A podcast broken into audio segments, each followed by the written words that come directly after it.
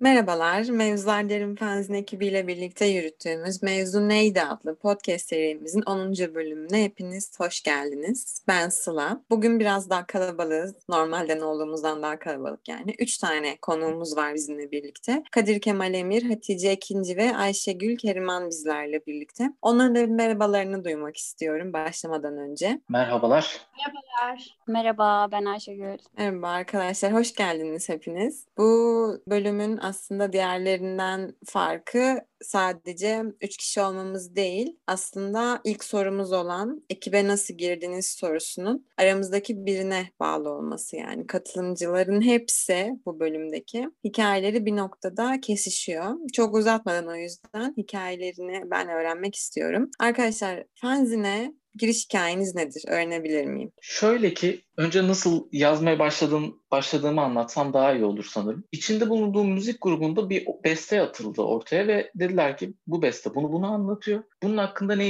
hissediyorsunuz? Sözleri yazacağız. Ortaya bir fikir atın. Ben de kendimce bir şeyler yazdım. Beğendiler. Ondan sonra ben bunu kendi içimdekilere anlatmak için kullanmaya başladım. Kimseye göstermedim ama silinmesin diye de bunun için küçük bir Instagram hesabı açtım. Sonra Ayşegül'ün Instagram'da hikaye paylaştığını gördüm işte yazım şurada yayınlandı falan filan diye. Mevzular derinde yayınlandı. Girdim baktım hoşuma gitti tebrik etmek için yazdım. Sonra dedim işte laf arasında e, benim de bir şey sayfam var ben de yazıyorum falan filan dedim. Dedi ki abi bakayım bana bir gönderir misin dedi. Dedim tamam gönderdim. Bir süre sonra yazılarımı beğendiğini söyledi. Katılmak ister misin aramıza dedi.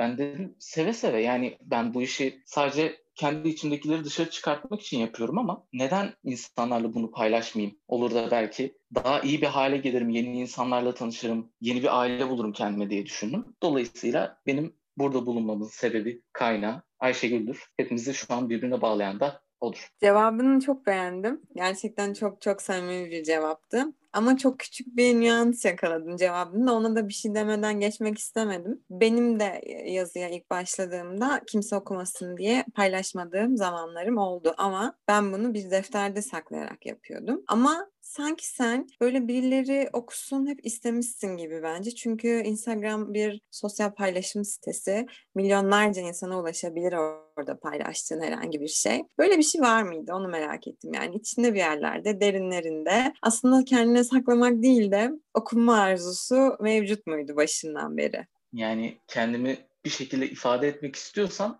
birine ifade etmem lazım. Evet yani insanlar bunları okusun istedim. Ama ben olduğumu bilsin istemedim. O yüzden anonim bir şekilde paylaştım.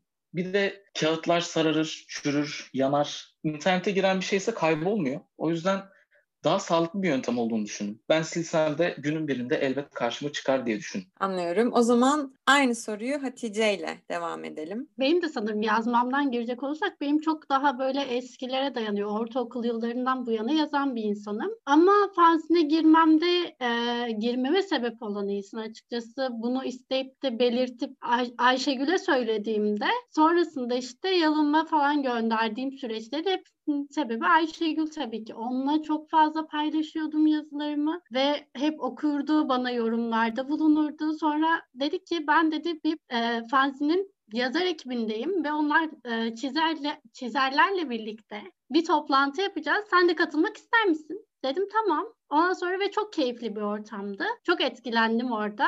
Ve dedim ben de yapmak istiyorum. Ben de bu e, ekibe katılmak istiyorum. Sonra işte yalıma gönderdik yazılarımı. Beğendi ve sonra ekibe girmiş oldum. Ben de e, şöyle oldu. E, Ayşegül ben bu arada. Kadir Kemal ve Hatice e, ikisinin de aslında katılmasına bir noktada e, sebep oldum. Bu benim için güzel bir şey. E, beni mutlu eden bir şey. Bende de aynı şekilde yine bir arkadaş etkisiyle aslında e, oluştu durum. E, çok yakın bir arkadaşım vardı. Yine Mevzular Derin Fanzin bünyesinde o da e, çizimleriyle katkıda bulunan bir kişiydi. Bana e, yazılarımı okuduğunda vesaire hep okuması için aslında e, ona okuturdum ve sonradan işte o da çok beğendi vesaire. İşte fanzine girmek ister misin? İşte bu fanzin aslında bayağı iyi bir şey falan filan böyle anlattı anlattı. E, ben de istedim. Aslında beni o noktada e, fanzine çeken şey e, şöyleydi. Lise yıllarında e, başlamıştım e, yazma eylemi üzerine. Çok fazla düşüyordum. Çok böyle sancılı dönemlerde aslında o dönemler. E, yani her ortamda yazabiliyordum. Çok kalabalık olduğunda, çok sesli bir ortamda. Yani gece saat 4'te, sabah saat 5'te hiç fark etmez. E, her türlü yazıyı hayatımın e, ilk evresine koyuyordum. Yani nefes almak ve yazı yazmak aslında aynı şeydi o dönemler benim için. Ee, yaşım küçüktü belki de bu yüzden bilmiyorum. Ama sonradan üniversiteye geçtiğimizde daha yazma eylemi bir tık daha böyle artık nefes almak değil de daha böyle az zaman ayırdığım bir şey oldu. Ve sonrasında ben de fanzinin beni yazım konusunda ittirici bir güç olacağını e, düşündüğüm için tamam dedim olur dedim. Çok da iyi demişim aslında güzel oldu baya. Sonradan bu ittirici güç etkisinin yanında bana aslında bir sürü de şey kattı. E, ben e, çok mutluyum. İyi ki arkadaşları da bir şekilde etkileyip onların e, buraya katılmasına da sebep olmuşum diyorum. Yani tabii ki başkalarının da ekibe katılmasına vesile olmak gerçekten harika bir şey olsa gerek. Benim tatmadığım bir duygu, bilemiyorum o yüzden. Cevabına gelecek olursam da birçok yerden kendimi gördüm. Ben de lise yıllarında gerçekten günler saati her ortamda, derste bile Asaz'dan çok başarılı değildim lise yıllarım berbat bir öğrenciydim lisede. Sürekli yazı yazıyordum elimde ya da işte bilgisayarda hiç fark etmez. Sabah 5, gece 4 falan bir sürü yani hep aynı saatler verdiğin örnekler bana çok yakın. Aslında hani yaşım küçük olduğundan mı bilmiyorum ama nefes almak ve yazmak aynı şeydi dedin. Bence asıl başarılı öyküler oluşturan kalemlerin hepsi bu yaşlarında bir takım sıkıntılar yaşamış. Yani duygusal anlamda içine kapanık insanlar ve o yaşlarda ürettikleri şeyler tarzlarını belirliyor diye düşünüyorum. Çok fazla o çizgiden ayrılmıyorsun ileride. Yani benim için öyle oldu. Neyse bunlara geleceğiz zaten birazdan. Bir diğer sorum da arkadaşlar şu olacak. Tahmin ediyor olabilirsiniz. Fanzin ekibine katıldıktan sonra yakın çevrenizin fanzin kavramına olan yaklaşımı nasıl değişti? Buna vereceğiniz cevap öğrendiler ne olduğunu artık hani bir dergiden farkını çok net biliyorlar olabilir. Ya da paylaşmıyorum çok kimse bilmiyor da olabilir. Bu şekilde cevap veren yazarlarımız da oldu. Fazla haberdar etmeyen yani yakın çevresini fanzinde yazdıklarıyla ilgili. Ama sizin yakın çevrenizin aile olur, yakın dostlar olur. Fanzin kavramına yaklaşımı nasıl oldu? Benim çevrem çevrem açıkçası çok dar. Yani ailem birkaç yakın dostumdan başka sadece insanları tanırım. Onlar da beni tanır. Ama hiçbir diyalogumuz yoktur. İnsanlar aa sen yazıyor mu yazıyorsun dediler ama fanzinin ne olduğunu sormadılar. O yüzden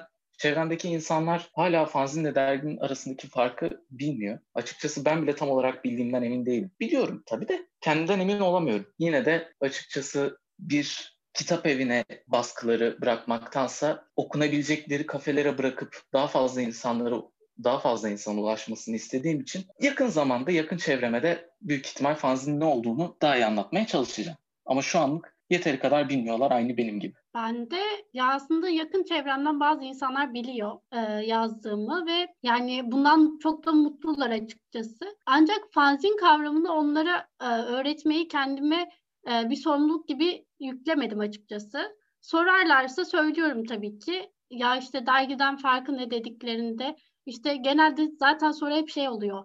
Ücret alıyor musun? Yani ücret almıyorum dediğinde de tamam yani yazık işte olsun noktasına geliyor işler. O yüzden hiç gerek yok anlatmaya diyorum ve sadece öğrenmek isteyenleri söylüyorum. Bende de aslında yakın çevremle etkileşimi fanzinin e, çok çok fazla bir etkileşimi yok açıkçası ama böyle çok çok yakın olduğum insanlar, o insanlar içinde e, fanzinin ne demek olduğunu bilmeyen birçok kişi vardı. Ve ben e, inanıyorum ki çok fazla kişiye de aslında bunu öğrettim. Yani kendi aileme, yakın arkadaşlarıma vesaire bunu çok fazla açıkladım. Ama Hatice'nin dediği gibi gerçekten ilk gelen soru ücret alıyor musunuz oluyor. Yani hayır deyince de bir sanki alt sınıf yazı e, imalatı gibi bir hava var. E, ama açıklandığında ve tabii ki aslında her insan açıkladığınızda da bunu anlamıyor ama bizim gibi ilgisi olan insanlara ve bilmeyenlere açıkladığımızda aa çok güzelmiş. Böyle bir şey olduğunu bilmiyordum. Bence yaptığınız çok emek verici bir şey yani çok güzel bir şey. Dedikleri zamanlarda çok oluyor.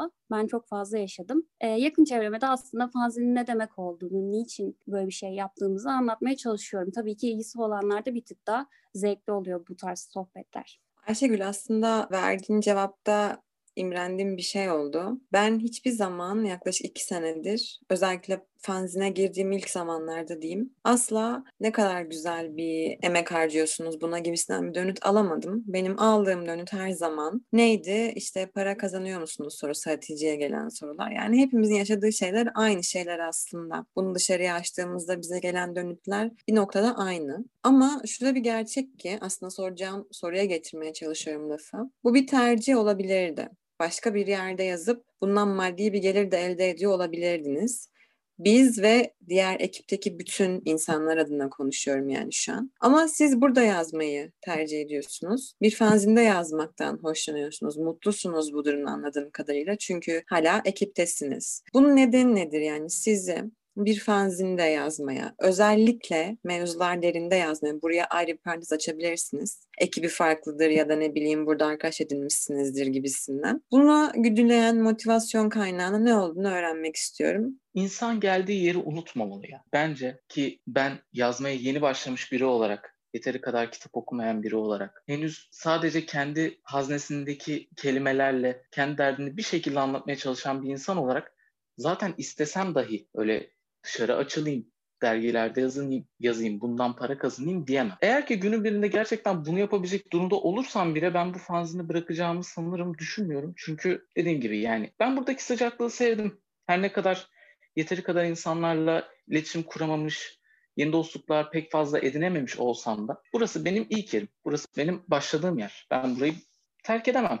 Terk etmek istemem yani. Bende de aslında fanzin birazcık şey özgür hissettiriyor bana. Diğer platformlardan daha özgür hissettiriyor. O yüzden e, bu özgürlükten mahrum kalmak istemiyorum. E, aynı zamanda işte yalım olsun, e, sizler olun. Çok sıcaksınız. İşte herhangi bir şekilde sizle konuşmak istesem, size bir şeyler danışsam bu konuyla ilgili beni reddedeceğinizi düşünmüyorum. Bunun rahatlığı da çok güzel. Benim için de şöyle aslında bu konu. Tabii ki arkadaşların söylediği gibi fanzinin bir samimiyeti var. Yani daha e, ilk gruba girdiğinizde bile yani bunu hissedebiliyorsunuz. Ben ilk girdiğimde mesela herkes işte hoş geldin, aramıza hoş geldin tarzı birçok e, mesaj almıştım. Bu bile aslında sizi başta bir tetikliyor. Fanzine girdiğinizde motive oluyorsunuz ister istemez. E, bunun haricinde, samimiyetinin haricinde fanzinde yazıyor olmak yani neden fanzinde yazıyorum diye sorulduğunda aslında tabii ki başka yerlerde de yazabiliriz. Farklı fanzinlerde de yazabiliriz. Ama ben farklı bir fanzinde yazmayı düşünmüyorum. Mevzular derin benim için tabii ki Kadir'in söylediği gibi benim için de ilkti. O yüzden bende de yeri ayrı. Fanzin dışında işte bir dergide ya da farklı bir internet siteyin, sitesinde vesaire yazmak da yani şu an e, bilmiyorum Örneğin ileride işte bir kitabım olsun isterim, bir yayın eviyle çalışayım isterim ama e, bunun için bence daha ben pişmedim. Yani pişme aşamasını da geçelim daha yoğrulmadım bence. Yani daha o aşamalara var gibi. Yani bir dergiye işte yazımı göndereyim tarzı bir isteğim şu an yok. Öyle bir özgüvenim yok. Ama onun dışında e, fanzinin dediğim gibi samimiyeti ve e, yine şey de söyleyebiliriz bu konuda. E, önceki yayınlarda sanırım Halit Bert söylemişti. Bir usta çırak ilişkisi var bu fanzinde bu ekipte. Çoğumuz aynı seviyelerdeyiz. Bazıları bizim bir tık üstümüz, bazıları bizim bir alt e, seviyemizde. Aslında bunu bir seviyeye koymak da hoş değil ama e, bir usta çırak ilişkisi muhabbetine ben gerçekten e, çok katılmıştım. E, önceki bölümlerde konuşulmuştu. Tekrar açmak istemiyorum, uzatmak istemiyorum ama bu da bir etken benim fanzinde yazıyor olmama sebep olarak. Bana sorarsan konu edebiyatsa usta çırak mevzusu diyeyim. Biraz kişinin kendi kalbiyle alakalı bir şey. Yani kendi adıma konuşmam gerekirse buna karar verebilecek tek şey benim iç dünyamdır. Çünkü yazdığımız her şey oradan geliyor. Ama güzel bir bakış açısı ve gerçekten güzel ve doyurucu bir cevaptı verdiğin. Şimdi klasik sorularımızı geçtik. Benim en sevdiğim kısma geldik kayıtlardaki. Sizlere özel hazırladığım sorulara geldik. Bunların hepsini hem kaydın başından beri cevaplarınızı dinleyerek hem de e, zaten fanzinin her bir noktasını defalarca okuduğum için her sayısının yazdıklarınızdan edindiğim hislere diyeyim dayanarak oluşturduğum birkaç soru var. Kadir Kemal'le başlamak istiyorum. Ben e, yazdığın 3 adlı eseri birçok kez okudum. Gerçekten beğendim. Samimi olarak söylüyorum. Ve içlerin içinde e, bazı kesitler beni çok vurdu. Bunların üzerine uzun uzun açarak konuşmak istiyorum. Çünkü bazen öyle şeyler okuyorum ki hem bizim fanzinimizde olsun hem ister benim özel hayatımı okuduğum başka bir roman, şiir kitabı fark etmez ne olursa olsun. Bu farklı bir şey yani bir aforizma gibi eseri eline alır almaz da gözüne çarpan bir satır olabilir. Herkesin öyküsünde ya da şiirinde olmaz ama bu özel bir şeydir. Hatta benimkilerde de olsun diye gerçekten uğraşıyorum. Ben genelde sona koyuyorum onu da söyleyeyim. Seninkiler daha gizli gibilerdi bana öyle geçti yani. Üzerine konuşmak istediğim ilk dizende e, kırıntılar uğruna kuruntularımı incittim. Bu çok kırgın bir dize. Gerçekten kalp kırıyor okunduğunda ve birçok şey düşündürüyor insana. Bunu yazmış olmak için gerçekten kalbin bir değil birçok kez kırılmış olması gerekiyor diye düşünüyorum. Çevrenin dar olduğunu söyledin. Acaba çevreni dar tutmakta ısrarcı olan sen misin? Yani sana bu diziye bir şeyler yazdırdıktan sonra biraz daha kendi kabuğuna çekilmenin ve hatta yazmaya ağırlık vermenin sebebi biraz dış dünya olabilir miydi? Benim hissettiğim şey ne kadar doğruydu yani merak ettiğim şey o çevremi biraz evet kendi isteğimle dar tutuyorum. Çünkü nasıl desem her insan benim gibi bir insanla geçinemeyebilir. Özellikle yakınlaştığı zaman. Dışarıdan uzaktan baktığınızda şey yapabilirim. Çok sıcakkanlı, işte çok samimi, sizinle rahat iletişim kurabilirim. Ama işler yakınlaşmaya daha sıcak temasa, dön, temasa döndüğü zaman insanlar benden hızlıca bıkıyorlar. İnsanları fazla sıktığımı söyleyebiliriz sanırım. Kırıntılar uğruna kuruntularımı yırttım. Yani nasıl anlamlandırmak isterseniz oraya çekebileceğiniz bir cümle aslında ama ben genelde şey olarak düşündüm hep. Ufacık hisler için kendi hissettiğim, her zaman yaptığım, beni ben yapan özelliklerimden vazgeçmeye çalışmak. Yani başka birini bulmak için kendimi kaybetmek gibi de söyleyebilirim sanırım. Bu şekilde. Yani daha nasıl açıklayabilirim bilmiyorum. Çünkü yazılarımı dediğim gibi ben içimdekileri kusmak için yazdığımdan bir kere yazıyorum, düzenlemiyorum, hemen kapatıp koyuyorum kenara. O yüzden özellikle e, nasıl desem 8 numaraya kadar hep bu şekilde yaptım. Ondan sonra yazılarım artık insanlar tarafından okunacak diyerek ele alıp yavaş yavaş düzenleyerek form vermeye çalışarak ilerledim. 3 numara daha benden daha hissettiğim şeylerden kaynaklı. Anladım. Peki şuna değinmek istiyorum. Fanzininle ilgili konuşurken kaydın başında burada yeni bir aile bulma ümidiyle geldim dedin ve sanırım aradığını da bulduğunu düşünüyorum verdiğin cevaplardan hareketle. Burada mutlu olduğun gayet açık. Hani bura benim ilk geldiğim yer ve burayı asla unutmam dedin. Peki bu dünyaya girdikten sonra bu samimiyet seni pozitif düzeyde ne kadar etkiledi? Yani artık yazdıklarında o dediğin başka birini bulmak için kendimi kaybetme arzusu yani daha az kasvet içeren şeyler yazmaya karşı kendini ittiğini fark ediyor musun? Yoksa fanzin ortamıyla senin iç dünyan tamamen zıt bir şekilde ilerlemeye devam edecek mi? Ve tabii bunun sonucu olarak da eserlerin hep bu duygu durumunu taşıyacak mı? Şöyle diyebilirim. Kasvet benden içeri ve tükenmiyor, bitmiyor. Açıkçası tükenmesinin bitmesini de istemiyorum. Şöyle ki bizim vokalistimiz bu sözü çok kullanır. Eğer dinlerse o da bunu şey yapacaktır, onaylayacaktır. Bizim gibi insanlar yani bir şeyler kendi hissettiği şeyleri üretmeye çalışan insanlar kaostan beslenmeye yatkınmış. Etrafımızda bir sıkıntı olmadığı zaman kendimizi nasıl desem anlamsız boş hissetmeye başlıyoruz. Etrafta bir kasvet olduğu zaman onları düzeltmek bizim için bir amaç haline geliyor ya da onları anlatmak. O yüzden mutlu olduğum zamanlarda bile üzülmek istiyorum bazen. Çünkü bunun sayesinde üretken olabiliyorum. Bunun sayesinde enstrümanımı çalabiliyorum. Bunun sayesinde yazabiliyorum. Bunun sayesinde yaşayabiliyorum üzüldüğüm için yaşayabiliyorum. Fanzin ortamı dediğim gibi yeteri kadar insanla tanışamadım. Yeteri kadar insanla sohbet etme imkanı bulamadım. Ama azıcık böyle bir iki cümle bile olsa konuştuğum insanlar hep bana olumlu, sıcakkanlı geri dönüşler yaptılar. Bu da beni mutlu ediyor. Şu anda bile atıyorum bundan sonraki sayılarda yazısını beğendiğim zaman yazıp yazınız çok güzel olmuş, okuduğumda çok beğendim deyip rahat rahat sohbet edebileceğimden eminim. O yüzden her ne kadar ben içinde üzülmeyi sevsem de buradaki mutluluk ortamı beni değiştiriyor, geliştiriyor, ileriye götürüyor. Sana şunu söylemek istiyorum ki devam etmeden önce. Üzüntünün seni beslemesi ve kasvetten sıkılmaman, bırakmak istememen gerçekten tanıdık bir şey aslında edebiyat dünyasında. İster e, Türk Edebiyatı çerçevesinde ister daha açılırsak hatta edebiyatta geçersek resim, sinema, sanatın her türlü dalında yani bundan gerçekten güzel beslenen insanlar var ve gerçekten güzel bir kaynak olduğu doğru.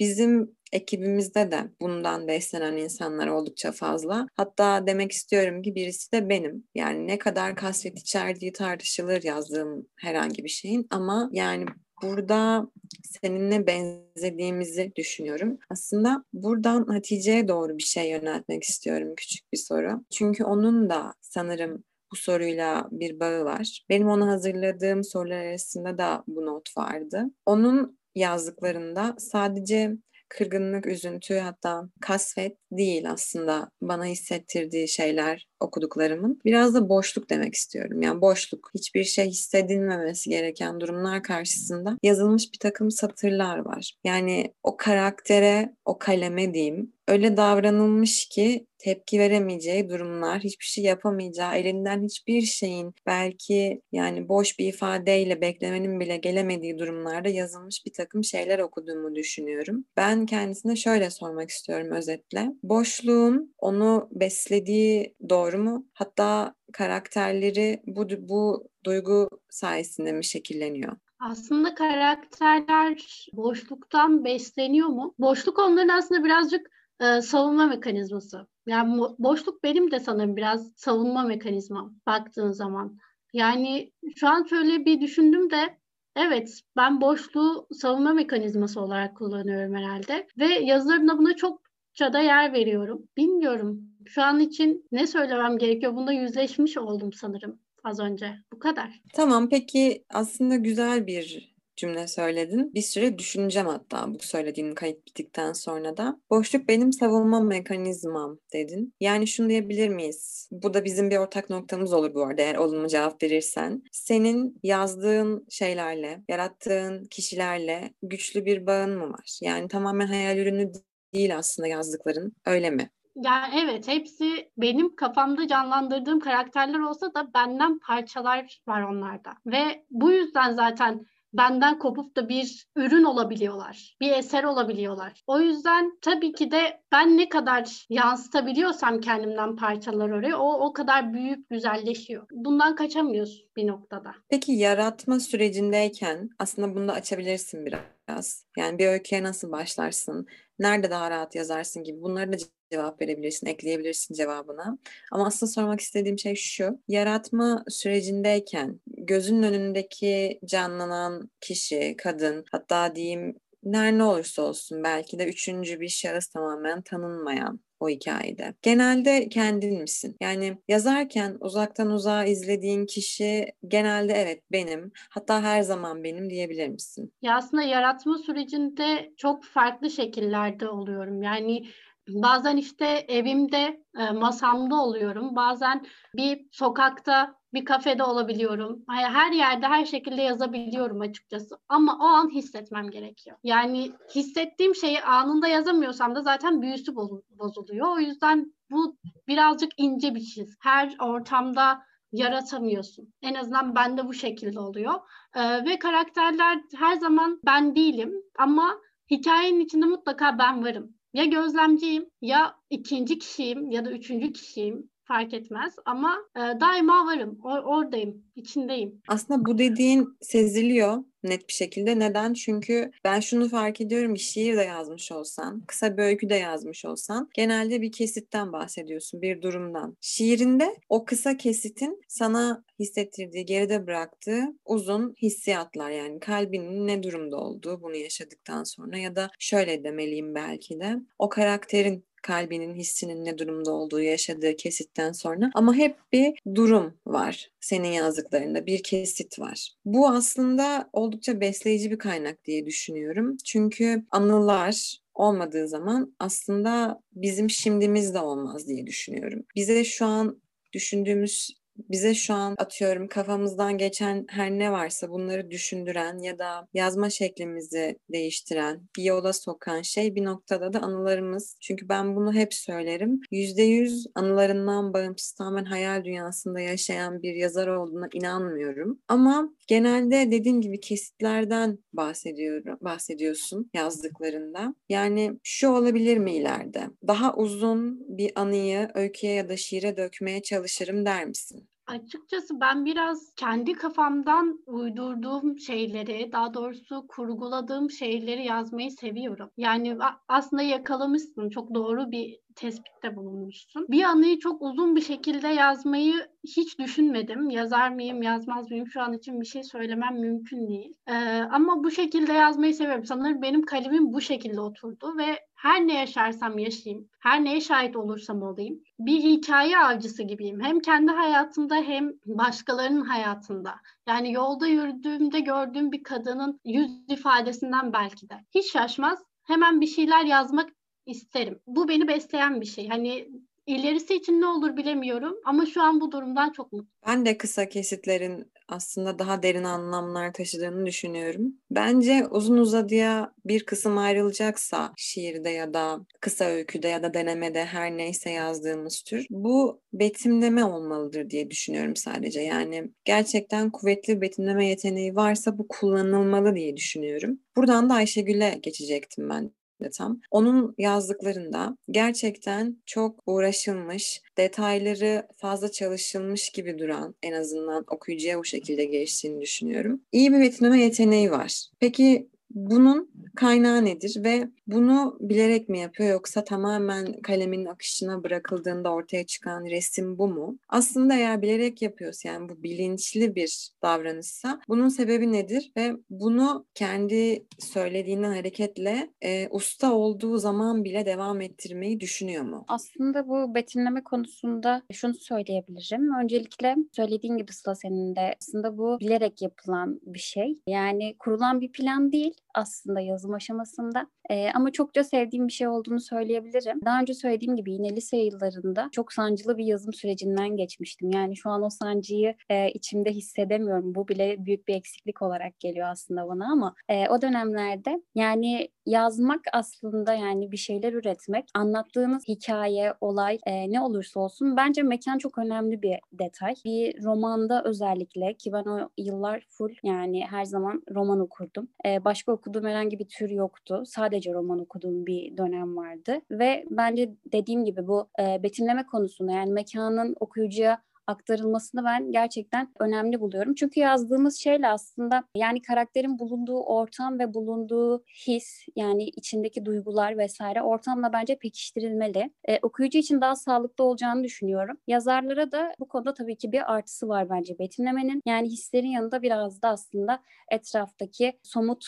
nesnelerden yararlanıyoruz. Yani acıyı bazen fokurdayarak kaynayan bir demlik çaya benzetebiliriz. Yani ya da çok farklı şeyler. İşte mutluluğu bir elma şekerine benzetebilir küçük bir kız. Dediğim gibi o yüzden mekanın ben kullanılmasını kendimce çok seviyorum. Bunu bilerek de yapıyorum. Hatta e, önceden daha fazla yer verirdim. Bunun sebebi de daha çok böyle öykü, roman e, tarzında e, yazılar yazıyordum. Ama şu an yani yaklaşık bir yıldır şiir üzerine yoğunlaşıyorum. Yani şiir önceden çok denediğim bir şey değildi. Aslında bu benim için de yeni. O yüzden hatta aslında çoğu yazıma güvenmeyerek fanzine yine yolladığım zamanlar da oluyor ama e, aldığım tepkiler hoş. Aldığım yorumlar e, nerelerde eksiklerim olduğunu bana gösteriyor. Yani şiir konusunda da aslında biraz çiğim. Onu söyleyebilirim. Ama şiirde bile e, bu betimleme konusunu biraz eklediğimi fark ettim. Yani aslında bunu ben fark etmedim.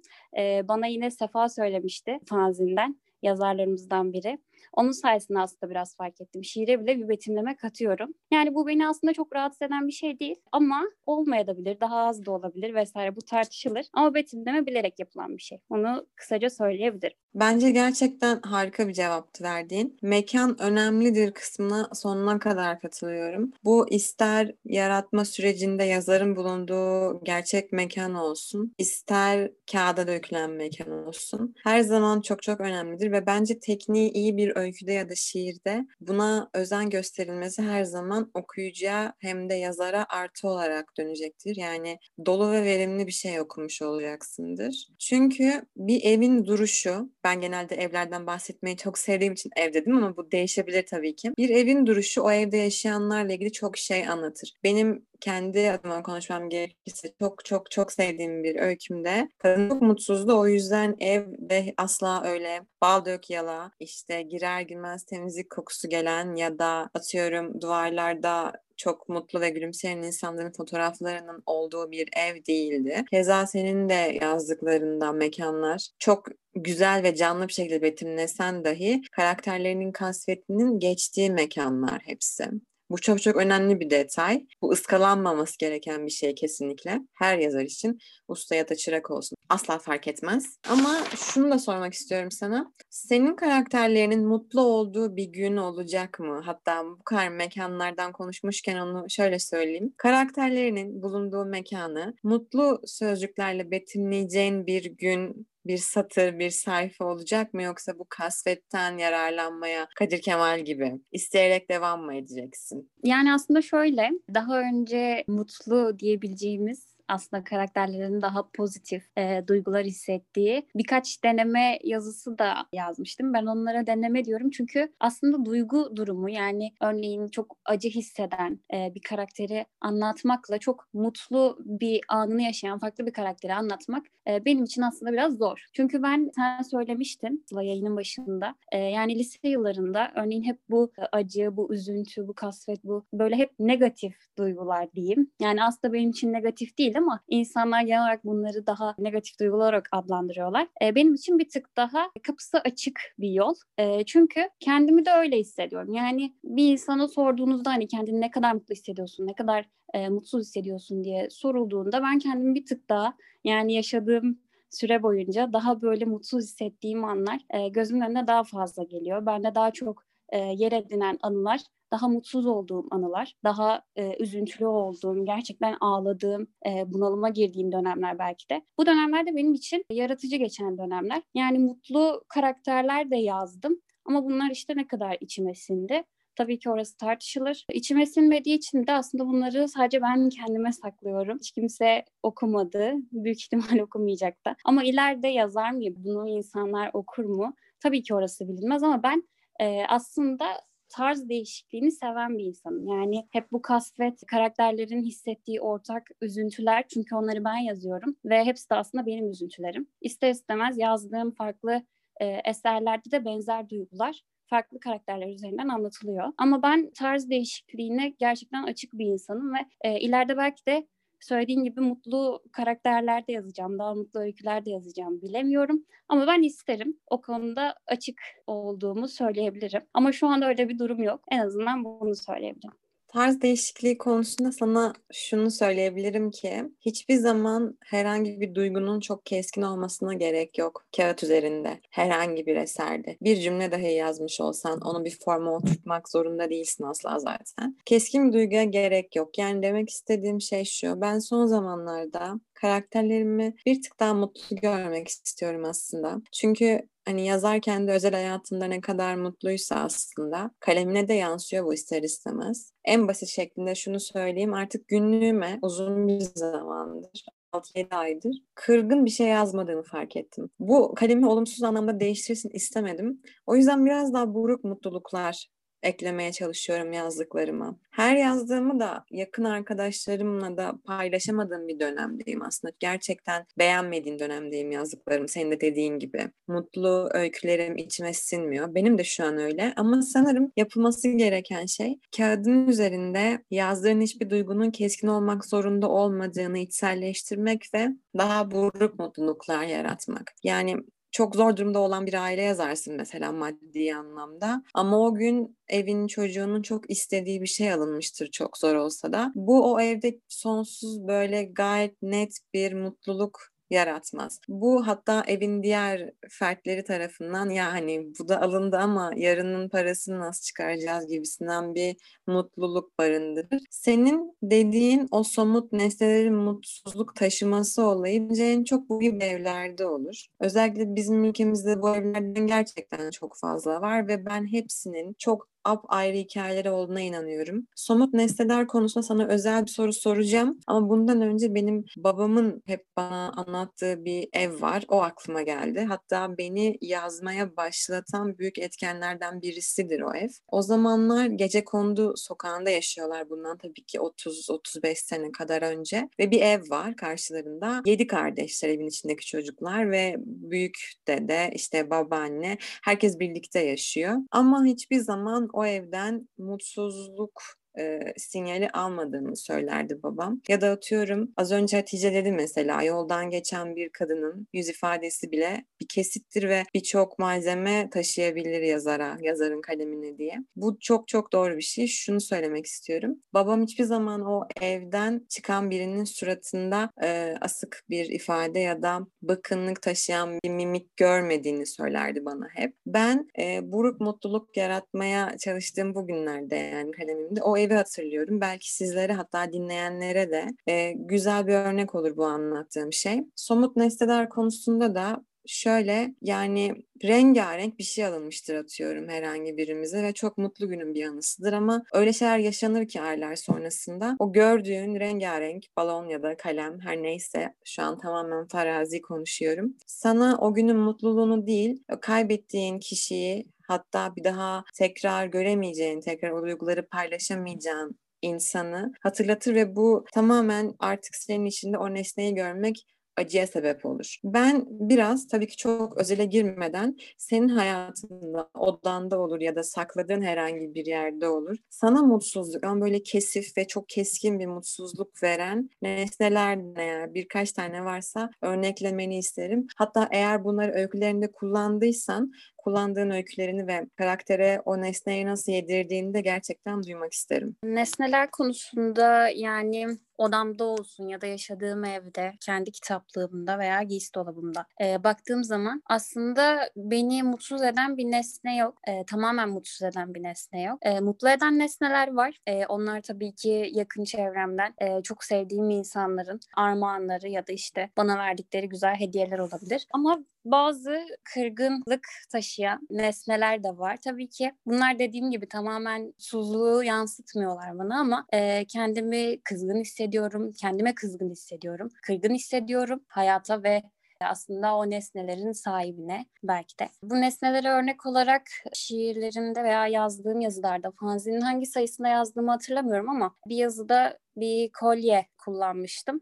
Belki bunu örnek verebilirim. E, o kolye bana kırgınlığı hatırlatan en büyük nesnelerden birisi. Yani hayatım boyunca da büyük ihtimal yanımda duracak, boynumda duracak ama e, bana kırgınlığı hep hatırlatacak. Bu kötü bir şey mi bilmiyorum ama beni e, besleyen bir duygu. Yani yazılarda olsun, günlük hayatımda olsun bana bazı şeylerin değerini hatırlatıyor bu nesne yaptığım hataları hatırlatıyor. Tekrar yapmamayı öğütlüyor belki de bir nebze de olsa. Ama sevdiğim insanları da hatırlatıyor. Aynı şekilde yani bu kolye örnek verebilirim. Bunun dışında başka bir nesne yok sanırım. Yani yazılarımda kullandığım yok. Beni gerçekten kırgın hissettiren belki birkaç e, fotoğraf vesaire olabilir. Onun dışında başka bir örnek yok diye düşünüyorum. Ayşegül ben birçok bölüme moderatörlük yaptım ama bunu tabii ki şu an konu kaldığımız diğer iki yazarımızı da katarak söylüyorum. Bu bölüm gerçekten ayrı bir yeri olacak bende. Bilmiyorum neden. Hani tamamen hissel bir şey. Çok fazla işime dokundu konuştuğumuz her şey ve özellikle senin özelinde şunu söylemem gerekir diye düşünüyorum. Sanırım bana bu kadar benzeyen bir yazarla tanışmamıştım fanzin bünyesinde. Deniz hariç, Deniz Burnaz o çok başka onun yeri. Ama gerçekten çok çok noktalar benzediğimizi düşünüyorum seninle. Nesneler konusu, mekan konusu tamamen birebir. Ama sen konuşurken şunu fark ettim. Aslında kimisi somut şeylerin arkasına saklanıyor. Yazarken ya da özel hayatında ona anlam yüklüyor. Kimisi de tamamen soyut bir şeyi öyle bir şekilde veriyor ki okuyucuya. Yani kağıda öyle bir döküyor ki artık o yazılan şey eşya kadar somut oluyor okuyucunun gözünde. Buradan Kadir Kemal'e getireceğim lafı. Neden başlıkların rakamları taşıyor? Yani senin için ifade ettiği şey, özel olan şey nedir? Bizim bu kadar nesneler, mekanlar üzerine konuşmamızdan sonra sen neden sayıları, rakamları içselleştirdin kendi için? Açıkçası hiçbir özel sebebi yok desem yalan olmaz. Şöyle ki yazılara bir isim, bir başlık verdiğim zaman o başlık tam olarak hissettiğim şeyi hiçbir şekilde yansıtamıyor gibi geliyor bana. Bu yüzden yazıya kendine ait bir ad vermektense bir günlüğün sayfası gibi kullanıp sadece numara veriyorum. 3, 10, önümüzdeki sayı yayınlanacak olan 12 gibi. Sadece 13'te farklı bir şeyler deneyeceğim. 13 sayısı benim için özel olduğundan ama onun dışında sayı vermenin hiçbir özel yanı yok. Olabildiğine sıradan. Yani amaç sıradan olmasın. Anladım. Aslında bu da güzel. Yani sonuçta senin için sıradan yazarken ama onu okuyan kişinin ne ifade çıkaracağını asla tahmin edemezsin. Ki senin de bir dizen var. Ben de onun üzerine bir not almışım hatta. Tek başıma birden bile az ederim orada rakam kullanıyordum diye hatırlıyorum. Belki de şimdi sıradan gelen bir şey sana ileride daha farklı anlamlar ifade edecek. Yani günün birinde bir şiir ya da öykü kitabın çıktığında e, fanzininin yani ilk evim dediğin yer, yerde bu tarzı kullandığın için orada da devam edeceksin kullanmaya ve sıradan olmaktan tamamen çıkacak. Aslında buradaki üç kişinin de sıradandan beslendiğini görüyorum sorulara verdiğiniz cevaplar karşısında. Tekrar buradan Hatice'ye döneceğim. Hatice sana demek istediğim, e, sormak istediğim şey şuydu aslında. Biz yani diğer iki yazarımızla beraber çok fazla somut şey üzerine konuştuk. Yani somut derken Kadir Kemal'e sorduğum soruda rakamların onun kaleminde somut bir şeye dönüşmesine hareketli bir soru sordum. Ama Ayşegül'le uzun uzun mekan ve nesneler üzerine konuştuk. Ama se- sana sorduğum sorularda genelde soyut kavramlar üzerinde durdum. Çok fazla sana seni yazmaya iten somut şeyler üzerinde konuştum konuşmadık. Genelde işte boşluk duygusu ya da karakterlerin hissi, senin hissin yazarken bunlar üzerine konuştuk. Ama biraz somut şeyler üzerine konuşmam gerekirse sana şunu sormak istiyorum. Birkaç yazara daha sordum bunu podcast boyunca. Bunun sebebi aslında tam olarak bilmiyorum ama sanırım tamamen benim hissettiğim şeyden hareketle sorduğum bir şey. Daha çok bir defter kullanarak mı yazıyorsun yoksa tamamen dijital ortamda mı üretiyorsun her şeyi? Aslında bu birazcık bulunduğum yere bağlı. Yani eğer ben bir masadaysam ve yanımda defterlerim varsa ki bunlar özel defterler oluyor. O zaman onlara yazıyorum. Ki zaten bir tanesi mutlaka çantamda olur. Ama e, diyelim ki elimde telefon var ve o anda geldi. Biraz önce de bahsettiğim gibi o anı yakalayıp işte onun büyüsüyle yazmaya başlamazsam o gel- geri gidecek benden. Yani bir daha gelmeyecek. O yüzden bu durumu kaçırmak istemiyorum. Hemen elimdekiyle yazmaya çalışıyorum. Bu artık bir kalem mi olur, kalem ve defter mi olur ya da telefonumdaki işte notlar kısmı mı olur? Bu tamamen işte o anın durumuna bağlı. Yani benim elimde ne varsa onunla idare etmesini biliyorum. Ben de özellikle lise yıllarımda o zamanlar Ankara'daki ego kartları farklıydı şimdikinden. Hep onların arkalarına yazdığımı fark ettim. Geçen gün bulduğum şeyler bunlar hani küçük anılar. Saklıyorum aslında hepsini yani iyi ya da kötü olsun. Yıllar önce yazdığım her şeyi, şu anda yazmakta olduğum her şeyi bunların hepsini bir yerde biriktireceğimi farkındayım dijital ortamdan. Dijital ortamda hiç konuşuyorum şu anda. Ee, seninkini de merak ettim. Hani sen de iyi ya da kötü olsun yazdığın herhangi bir şeye kıyabilir misin? Yani gerçekten beğenmiyorsundur o yazdığını. Sana hiçbir edebi zevk vermiyordur okuduğunda. Hatta belki çok berbat bir şeyi hatırlatıyordur ama hani ona kıyıp tamamen gözünün önünden evet kaldırırım bu kadar da ciddiye almam diyebiliyor musun? Hiçbir öyle olmuyor. Hepsi ki ben de mesela şunu örnek verebilirim. Lise e, hayatım boyunca defterlerimin mutlaka arasında bir şeyler yazardım ve yani bazılarını hocam yakalardı bazen işte arkadaşlarım ders notlarını isterdi defteri vereceğimdir falan. Hani bunları teker teker bakıp işte kontrol edip hani bir şeyler yazmış mıyım diye öyle verirdim. O yüzden benim herhangi bir defterimin içerisinde mutlaka bir şeyler yazılı olur ve hiçbirine kıyamam. Atamam da onları. O yüzden hepsi bende şu an. Ve bir sürü kağıt parçası biriktirilmiş durumda yani hep. Bence zaten verilmesi gereken cevap bu. Ben birkaç öykümü kaybettim. Yani onları başka bir yere yedeklememiştim. Tamamen kağıt formatındaydılar sadece. Ve okulda yazmıştım, lisede hatırlıyorum hepsini. Üçünü de ders esnasında Eve geldiğimde hiçbiri yoktu çantamda ve asla ulaşamadım. Hep hatta şunu fark ediyorum. Yeni bir şey yazarken o kaybettiğim öykülerimi hatırlamaya çalışırım. O yüzden herkese söyleyelim yani muhafaza etmek gerçekten önemli ne olursa olsun. Şimdi şöyle bir durum var. Benim de böyle lise dönemlerinde çok fazla kurgulardım kafamda bir roman kurgusu olurdu ve ona göre şeyler yazardım ve bunları da telefonumun not kısmında biriktiriyordum ve birden telefon kilitlendi ve tüm yazdığım her şey gitti. Bu bende artık yedekleme takıntısı haline geldi ve yazdığım her şeyi bilgisayara, telefona ve defterimde yedekler halinde bulmaya başladım. Ee, çok acı bir şey yazdığın, emek harcadığın şeyin birden kaybolması çok acı. O yüzden yazan herkese şeyi tavsiye ediyorum. Yani yedekleyin. Kesinlikle yedekleyin. Her anlam, her şekilde kaybolabilir.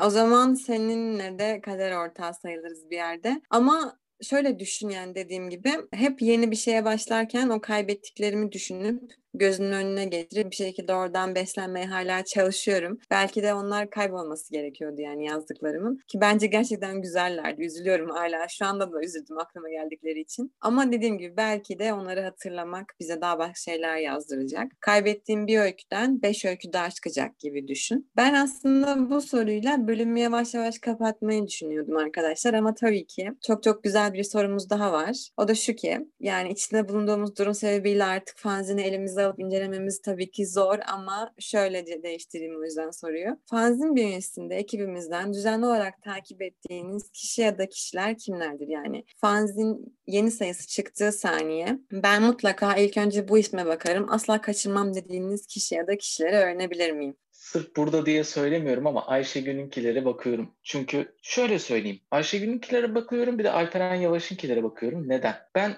kitap okuyan bir insan değilim. Hayatımın hiçbir döneminde de olmadı. Biçimden, yazım tekniklerinden, kelime dağarcığından hiçbir şeyden anlamam. Ben bir yazıyı okuduğum zaman dikkat ettiğim iki şey var. Birincisi anlayabiliyor muyum? Çünkü anlama kapasitem gerçekten çok sınırlı yeteri kadar kitap okumadığım için. İkincisi benim hissettiklerime ne kadar yakın ya da kendi hissettiklerimi ne kadar iyi aktarabilmiş. Ben maalesef ki sadece bulunduğum sayıdan itibaren ki sayılara göz atma imkanı buldum. Ama ikisinde de Alperen Yavaş'ı ve Ayşegül'ünkiler hep benim derdime daha iyi tercüman oldular. O yüzden ben o ikisini sayabilirim. Şimdi ben de aslında herkese bakmaya çalışıyorum ve açıkçası fanzini elime aldığımda daha öncesinde dijitalde okumak durumu yok. Yani işte fanzin dağıtıyorken her tarafa ben orada elime alıyordum ve hani başlıklara bakıyordum ve en ilgimi çekene bakarak hepsini okumaya çalışıyordum açıkçası. Sonrasında işte baktım ki ben Misklino'yu çok e, okuyorum. Ayşegül zaten onu da çok fazlasıyla severek okuyorum. E, Yalım'ı okuyorum. Sıla seni de okuyorum. Yani bu şekilde şimdilik. Bende de şöyle, fanzinde tabii ki çok fazla değerli insan var. Çok iyi yazı yazanlar var. Hepsini okumak ayrı bir zevk. E, ama tabii ki bazen günlük hayatımızda zaman bulamıyoruz vesaire. Ben zaman buldukça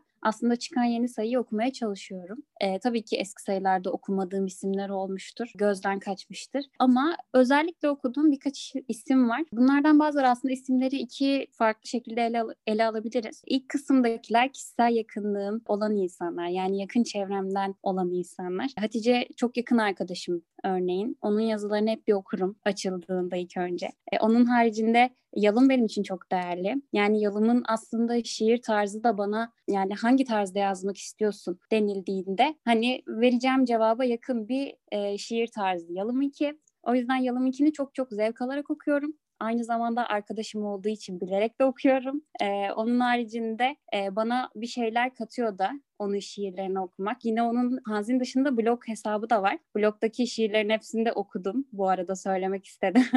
ee, bunun haricinde e, farklı isimler de var. Sıla seninle senin de söylediğin gibi bazı konularda çok benzer şeyler hissettiğimizi söyledin. Bir de Deniz Burnaz var. Onu da zevkle okuduğumu söyleyebilirim. Bunun haricinde diğer isimler de tabii ki tek tek çok değerliler. Ancak ben ilk elime aldığımda fanzini bu isimlere dikkat ederek okuyorum diyebilirim. Ee, öncelikle ben ismimin söylendiği bölümlerde çok heyecanlanıyorum ve nasıl devam edeceğimi bilemiyorum. Çok teşekkür ederim söylediğiniz güzel her şey için ve söylediğiniz isimlerin hepsi de gerçekten değerli ve harika yazan isimler. Dediğim gibi fanzini gerçekten çok çok ince eleyip sık dokuyarak okuyorum. Bu başından beri böyle. O yüzden herkesin tarzını biliyorum. Haklısınız bu isimleri söylemekte. Her ismi söylemekte haklısınız bu soruya cevaben. Ee, arkadaşlar gerçekten dediğim gibi çok benim için özel bir bölüm oldu bu. Sebebini tam olarak bilmiyorum. Biraz düşünmem lazım bölüm kapattıktan sonra. Çok farklı hissettim yani bu bölümde. Çok teşekkür ederim hepinize ayrı ayrı sohbetiniz ve güzel cevaplarınız için. Çok güzel zaman geçirdim. Sizlerin de son olarak söylemek istediği şeyler varsa onları da duymak isterim. Ben tamam. kendi adıma çok mutlu oldum. Böyle bir podcast e, serisi hazırladığımız için. Çok da güzel oldu. Çok da verimli oldu. Yani fanzinde birlikte yazıyoruz ama büyük bir ekibiz aslında ama çok fazla iletişimimiz olmuyor. Bunun sebebi genelde farklı illerde yaşıyor olmamız. Yani herkes belli başlı kişileri tanıyor, bazılarını tanımıyor vesaire. Bu konuda biraz sıkıntılı bir durumumuz var. Ee, ama yine de podcast serisi bence bunu biraz kırdı. Çok da güzel oldu. Biraz böyle dışarıya da açıldık aslında. Ee, yazarların tanınması açısından da iyi oldu. Okuyucular rahatlıkla bunu dinleyip daha çok fanzinde hissedebilirler kendilerini. O yüzden ben çok kendi adıma e, mutlu olduğumu söyleyebilirim. Güzel bir bölümdü. Teşekkür ediyorum. Ben de çok teşekkür ederim tekrar hepinize. O zaman kendinize çok çok iyi bakın. Görüşmek üzere. Hoşçakalın.